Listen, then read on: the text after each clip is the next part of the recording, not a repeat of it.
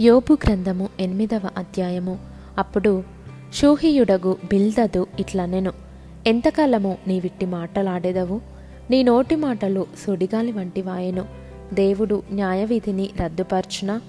సర్వశక్తుడగు దేవుడు న్యాయమును రద్దుపరచున? నీ కుమారులు ఆయన దృష్టి ఎదుట పాపము చేసిరేమో. కావుననే వారు చేసిన తిరుగుబాటును బట్టి ఆయన వారిని అప్పగించనేమో.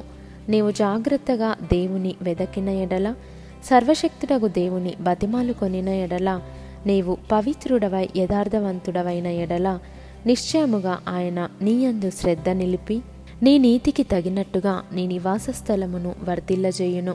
అప్పుడు నీ స్థితి మొదట కొద్దిగా నుండినను తుదను నీవు మహాభివృద్ధి పొందుదువు.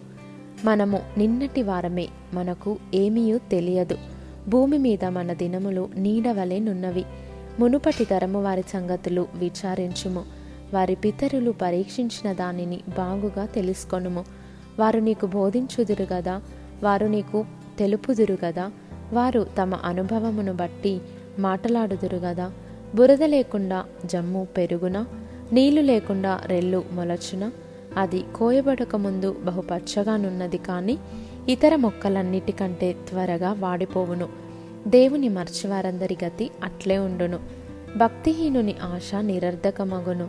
అతని ఆశ భంగమగును. అతడు ఆశ్రయించినది సాలెపురుగు పట్టే. అతడు తన ఇంటి మీద ఆనుకొనగా అది నిలువదు.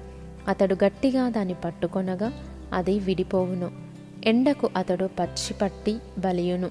అతని తీగెలు అతని తోట మీద అల్లుకొనును. అతని వేళ్ళు గట్టు మీద చుట్టుకొనును. రాళ్ళుగల తన నివాసమును అతడు తేరిచూచును.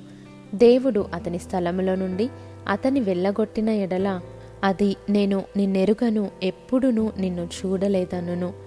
ఇదే అతని సంతోషకరమైన గతికి అంతము. అతడున్న ధూళి నుండి ఇతరులు పుట్టెదరు. ఆలోచించుము. దేవుడు యథార్థవంతుని త్రోసివేయడు. ఆయన దుష్కార్యములు చేయు వారిని నిలువబెట్టాడు. నిన్ను పగబట్టు వారు అవమాన భరితులగుదురు దుష్టుల గుడారము ఇక నిలువకపోవును.